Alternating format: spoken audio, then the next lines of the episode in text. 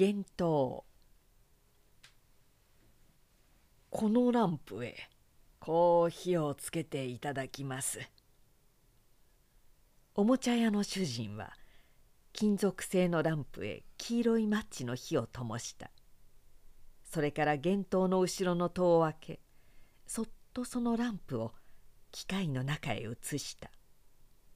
7歳の安吉は息もつかずにテーブルの前へ及び腰になった主人の手元を眺めている。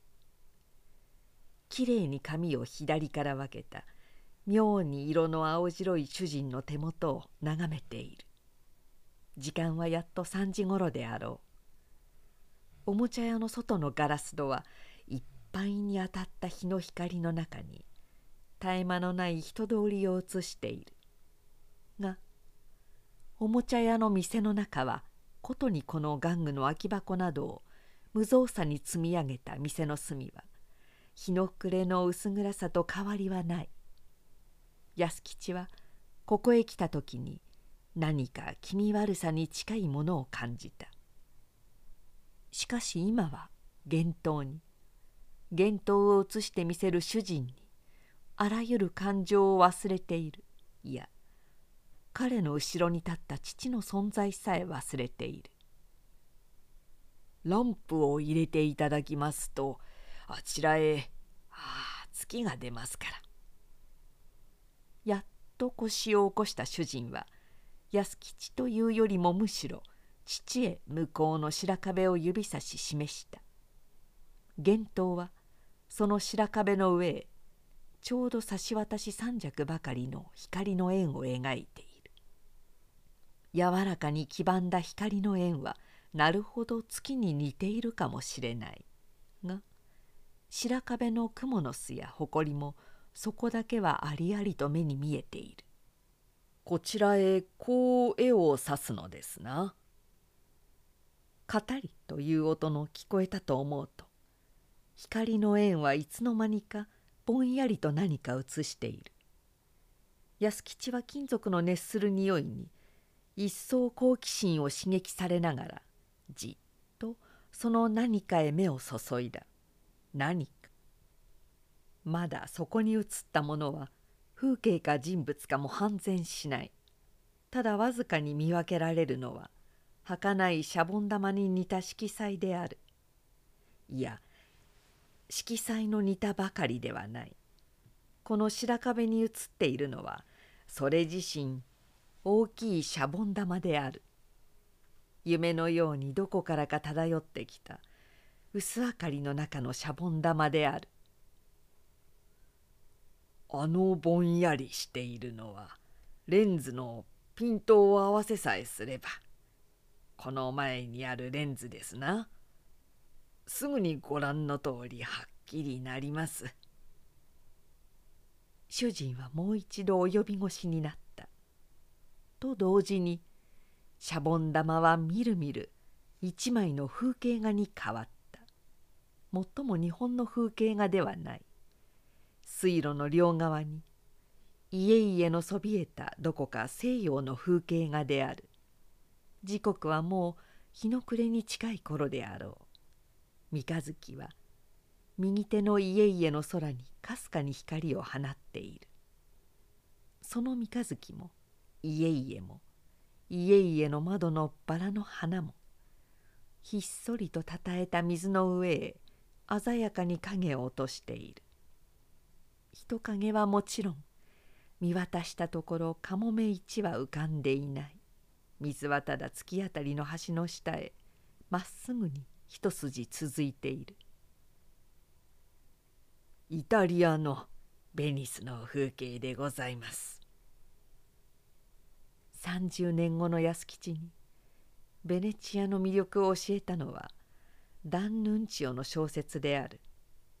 けれども当時の安吉はこの家々だの水路だのにただ頼りのない寂しさを感じた。彼の愛する風景は大きい荷塗りの観音堂の前に無数の鳩の飛ぶ浅草である。あるいはまた高い時計台の下に鉄道馬車の通る銀座である。それらの風景に比べるとこの家々だの水路だのは何という寂しさに満ちているのであろう。鉄道馬車や鳩は見えずともよい。せめては向こうの橋の上に一列の汽車でも通っていたらちょうどこう思った途端である。大きいリボンをした少女が一人。右手に並んだ窓の一つから突然小さい顔を出した。どの窓かははっきり覚えていない。しかし大体三日月の下の窓だったことだけは確かである。少女は顔を出したと思うとさらにその顔をこちらへ向けた。それから遠目にも愛くるしい顔に疑う余地のない微笑みを浮かべた。がそれはかけねのない12秒の間の出来事である。思わず「おや?」と目を見張った時には少女はもういつの間にか窓の中へ姿を隠したのであろう。窓はどの窓も同じように人気のない窓掛けを垂らしている。さあもう写し方は分かったろう。父の言葉は呆然とした彼を現実の世界へ呼び戻した。父は葉巻をくわえたまま退屈そうに後ろに佇んでいる。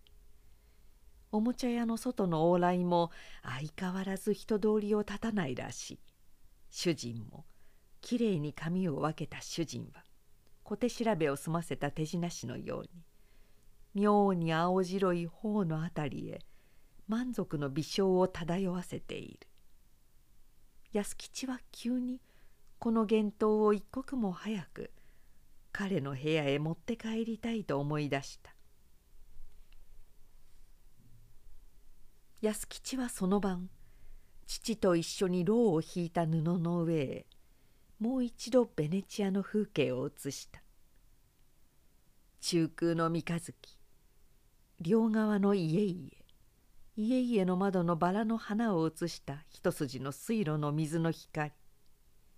それは皆前に見た通りである。があの愛くるしい少女だけはどうしたのか今度は顔を出さない。窓という窓はいつまで待ってもだらりと下がった窓掛けの後ろに家々の秘密を封じている。安吉はとうとう待ち遠しさに耐えかねランプの具合などを気にしていた父へ嘆願するように話しかけた「あの女の子はどうして出ないの?」「女の子？どこかに女の子がいるのかい?」父は安吉の問いの意味さえはっきりわからない様子である。ううん、言はしないけれども顔だけ窓から出したじゃないの。いつさおもちゃ屋の壁へ移した時に。あの時も女の子なんぞは出やしないさ。だって顔を出したのが見えたんだもの。何を言ってる。父は何と思ったか安吉の額へ手のひらをやったそれから急に安吉にもつけケーキとわかる大声を出したさあ今度は何を移そうけれども安吉は耳にもかけずベネチアの風景を眺め続けた。窓は薄明るい水路の水に静かな窓掛けを映している。しかしいつかはどこかの窓から大きいリボンをした少女が一人突然顔を出さぬものでもない。彼はこう考えると名状のできぬ懐かしさを感じた。同時に従来知らなかったあの嬉しい悲しさをも感じた。あの絵の幻灯の中にちらりと顔を出した少女は実際何か超自然の霊が彼の目に姿を現したのであろうか。あるいはまた少年に起こりやすい幻覚の一種に過ぎなかったのであろうか。それはもちろん彼自身にも解決できないのに違いない。がとにかく安吉は30年後の今日さえしみじみ人道に疲れた時にはこの永久に帰ってこないベネチアの少女を思い出している。ちょうど何年も顔を見ない初恋の女人でも思い出すように。